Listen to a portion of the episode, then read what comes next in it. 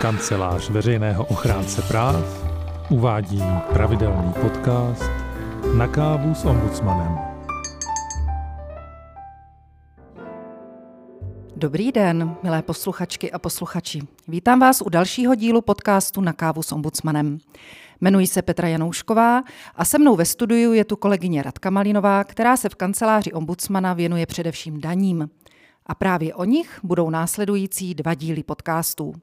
Zaměříme se hlavně na to, jak to funguje u zaměstnanců. Budeme se věnovat tomu, jaká jsou základní pravidla pro zdaňování příjmů a jak lze daň co nejvíce snížit, samozřejmě legálně. Dobrý den všem.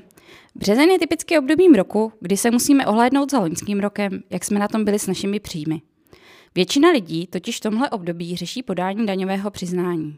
Někdo se možná těší, protože dostane od státu peníze zpátky, někdo se ale taky obává, protože bude muset naopak státu zaplatit daň z příjmů. No, já bych za sebe ještě doplnila, doplnila, že se hlavně obávám vyplňování formuláře daňového přiznání. Tomu úplně pěti rozumím. Určitě nejsi jediná. Snad ti tenhle podcast pomůže alespoň část obav rozptýlit. Daně, ty mi vždycky přišly tak trochu jako alchymie. Když se řekne daň z příjmů, vybavím si jako první svoji výplatní pásku a částky, které mi zaměstnavatel každý měsíc strhává. Vím ale, že kromě příjmů ze zaměstnání se daní ještě další příjmy. Můžeš mi prosím říci, na co dát ještě pozor? Určitě. Kromě příjmů ze zaměstnání podléhají daní ještě příjmy z podnikání, kapitálové příjmy, příjmy z nájmu nebo takzvané ostatní příjmy. Těžko se asi představuje, co si pod jednotlivými kategoriemi skrývá. Co si vybavíš ty, Péťo? No, příjmy z podnikání mi připadají jasné. To se týká různých živnostníků. Máš pravdu, ale nejen jich. Není totiž rozhodující, jestli má daná osoba živnostenské oprávnění nebo ne. Rozhodující dokonce není ani to, jestli podniká legálně. Podnikáním se zjednodušeně řečeno rozumí soustavná činnost, provozovaná na vlastní riziko za účelem dosažení zisku.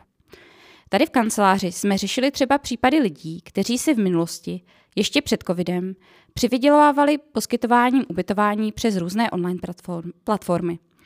Mnoho z nich pak muselo dodatečně finančnímu úřadu odvést daň z těchto příjmů, obdobně třeba jako jiní podnikatelé, kteří na to měli zřízené živnostenské oprávnění. Uh, takže bych mohla mít příjmy z podnikání i já, i když nemám živnostenské oprávnění.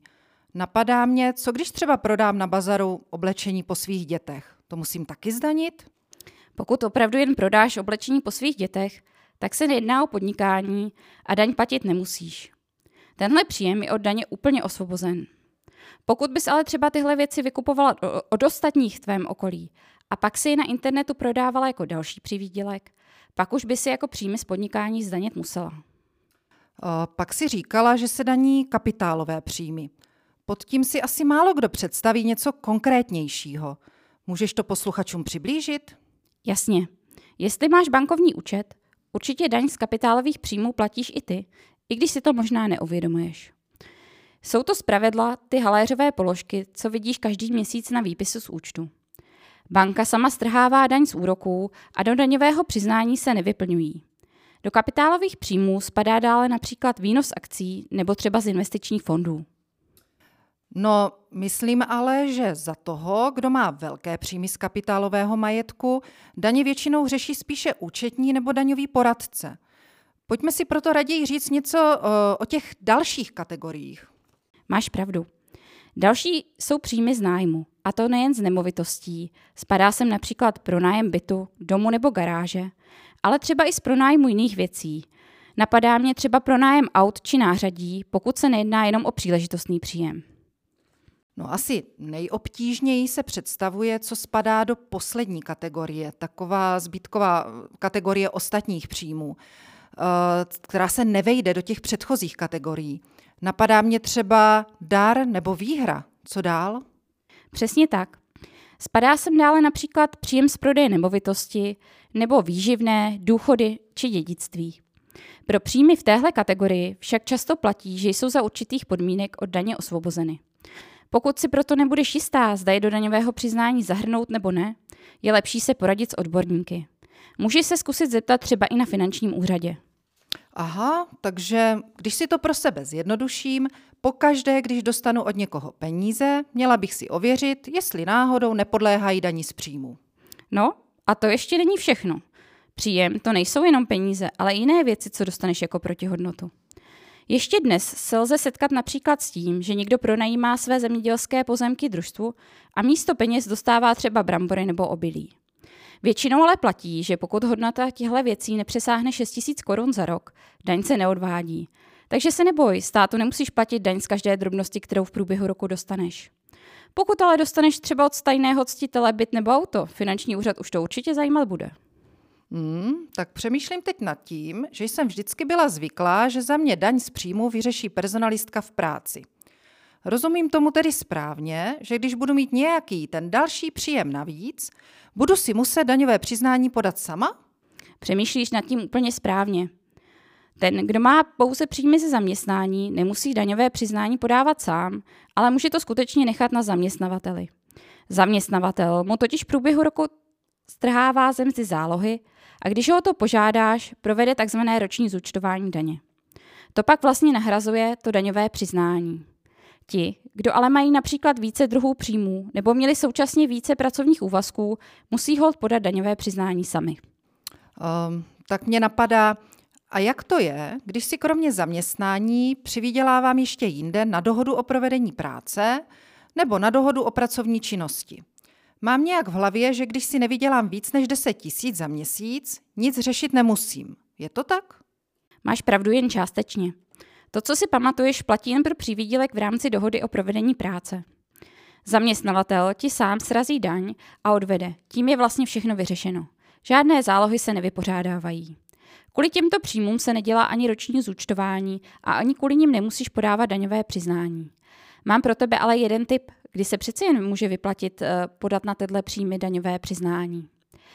Představ si, že jsi byla zaměstnaná jen v části roku a současně jsi po tuto dobu měla u jiného zaměstnavatele třeba právě ty příjmy z dohody o provedení práce. Po tuto dobu si tedy měla vlastně dva zaměstnavatele. Ve zbytku roku jsi příjmy neměla, možná třeba proto, že jsi byla na rodičovské dovolené. Možná víš, že každý člověk si může daň snížit o základní slevu na poplatníka. Ta v roce 2020 vycházela na částku 24 840 korun. Většinou to funguje tak, že ti zaměstnavatel měsíčně snižuje zálohu na daň o poměrnou částku slevy ve výši 2070 korun.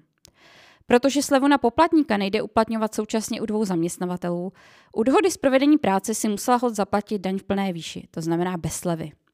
Za měsíce, kdy jsi nepracovala, jsi naopak slevu na poplatníky logicky nečerpala, nebylo kde, neměla jsi příjmy. Když si podáš daňové přiznání a zahrneš do něj oba příjmy a uplatníš celou roční částku slevy na poplatníka, stát ti vrátí daň zaplacenou z dohody o provedení práce nebo alespoň její část. Prostřednictvím daňového přiznání tak budeš moci vyčerpat celou částku slevy 24 840 korun. A to přece za to stojí, ne? Mm, tak to rozhodně. No a jak je to teda v případě té dohody o pracovní činnosti? Tam platí jiná pravidla? Ano, pokud přivýdělek přesáhl 3000 korun v roce 2020 nebo doby v roce 2021 přesáhne částku 3500 korun, funguje to vlastně podobně jako u klasického pracovního poměru. To znamená, že zaměstnavatel strhává zálohy na daň z příjmů. Pokud si neměla současně více zaměstnavatelů, zaměstnavatel ji vypořádá v rámci ročního zúčtování. Pokud si ale měla současně více zaměstnavatelů, musíš ho podat daňové přiznání sama. Takže, když si to pro sebe zjednodušeně zhrnu. Pokud jsem měla v roce 2020 vedle zaměstnání měsíční příjmy na dohodu o provedení práce do 10 tisíc nebo na dohodu o pracovní činnosti do 3 tisíc, nemusím sama daňové přiznání podávat. Uh, jen, jak jsem zvykla, požádám zaměstnavatele o roční zúčtování. Maximálně si ověřím, jestli jsem vyčerpala celou částku slevy na poplatníka a jestli by tedy pro mě nebylo výhodné podat si sama daňové přiznání, aby mi stát ještě něco vrátil. Pokud si vydělám na dohody víc, daňové přiznání podat musím tak jak tak. No v této souvislosti mě napadá, jaká je nejjednodušší cesta, jak daňové přiznání vyplnit a podat. Těch možností je vícero. Pro ty, kteří si nerozumí s počítačem, bude asi nejjednodušší vyplnit klasický papírový formulář. Ten si mohou vzít například na finančním úřadě. Vyplněný jej pak zase na finanční úřad sami donesou, nebo možná v dnešní době raději pošlou poštou. Pokud ti práce s počítačem nevadí, je lepší daňové přiznání vyplnit přímo na stránkách finanční zprávy. Jejich chytré formuláře jsou udělány tak, že ti rovnou zkontrolují, jestli ti v daňovém přiznání třeba něco nechybí. Následně si daňové přiznání vytiskneš, podepíšeš a podáš klasicky na finanční úřad. Pokud ale máš třeba datovou schránku nebo zaručený elektronický podpis, je lepší daňové přiznání i elektronicky i podat. V takovém případě máš totiž od letošního roku výhodu. Můžeš daňové přiznání podat později než 1. dubna. Letos tato prodloužená doba vychází až na 3. května. Speciální pravidlo pak platí pro ty, kteří mají povinně zřízenou datovou schránku, ti totiž nemají na výběr a daňové přiznání elektronicky podat musí. Lidi, kteří si datovou schránku zřídili dobrovolně, si ale nově mohou vybrat. Mohou daňové přiznání podat jak elektronicky, tak i písemně. Ještě se hodí asi dodat, že ve stejné lhůtě, v jaké je třeba podat daňové přiznání, je třeba daň i zaplatit. Hmm, a co se stane, když zapomenu daňové přiznání podat? Nebo co, když daň včas nezaplatím? Vsadila bych se, že pouze omluva úředníkům stačit nebude. Hm, přesně tak. Pokud se spozdíš s podáním daňového přiznání o více než pět pracovních dní, hrozí ti tzv. pokuta za opožděné tvrzení daně. Ta se počítá procentuálně z výše tvrzené daně. To jinak řečeno znamená, že čím větší je daň a čím delší je prodlení s podáním daňového přiznání, tím větší je i pokuta. Pokud nakonec ale přeci jen sama daňové přiznání podáš, pokuta do částky 1000 korun se neplatí. I když tedy daňové přiznání podáš později, máš docela dobrou šanci se pokutě nakonec vyhnout. Lepší ale nic neriskovat a dát si pozor. Pokud navíc zaplatíš daň později než tři pracovní dny po termínu, hrozí ti ještě úrok z prodlení. I ten se vypočítává procentuálně z výše dlužné daně podle délky prodlení. I v případě úroku z prodlení je stanoveno, že pokud nepřesáhne tisíc korun, tak se neplatí. Proto i v tomhle případě je dobré zbytečně neotálet. Hmm, napadá mě případ známého, který sice podal daňové přiznání včas, ale potom zjistil, že v něm udělal chybu a nezahrnul do něj příjmy z nájmu chaty. Mám dojem, že celou věc musel složitě řešit na finančním úřadě. Jak se taková věc správně řeší? Zas tak složité to není. Pokud někdo zjistí, že udělal v daňovém přiznání chybu a nezahrnul do něj část příjmu, musí ji hold napravit. Když chybu zjistí ještě před termínem podání daňového přiznání, podá jednoduše opravné daňové přiznání. To pak vlastně nahrazuje to původní chybné. Pokud by to ale zjistil až s delším časovým odstupem, podá tzv. dodatečné daňové přiznání. Formuláře zase získá na finančním úřadě nebo na webu finanční zprávy. Ještě jeden tip na závěr dnešního podcastu. Stejně tak to vlastně funguje, i když zjistíte, že jste přiznali daň vyšší, než jste museli. V takovém případě vás sice nikdo nenutí daňové přiznání opravit a chtít od státu peníze zpět, ale jednoduše se to vyplatí. Hmm, tak já ti moc děkuji za vysvětlení a za tipy. O tom, čím vším lze daň snížit, bude příští díl podcastu. Jinak pokud vás daňové téma podcastu zaujalo a rádi byste se dozvěděli více typů k daní z příjmu, podívejte se do základní příručky k daní z příjmu. Najdete ji na našich webových stránkách www.ochránce.cz v záložce životní situace. Tak někdy příště se zase těšíme na slyšenou. Naslyšenou.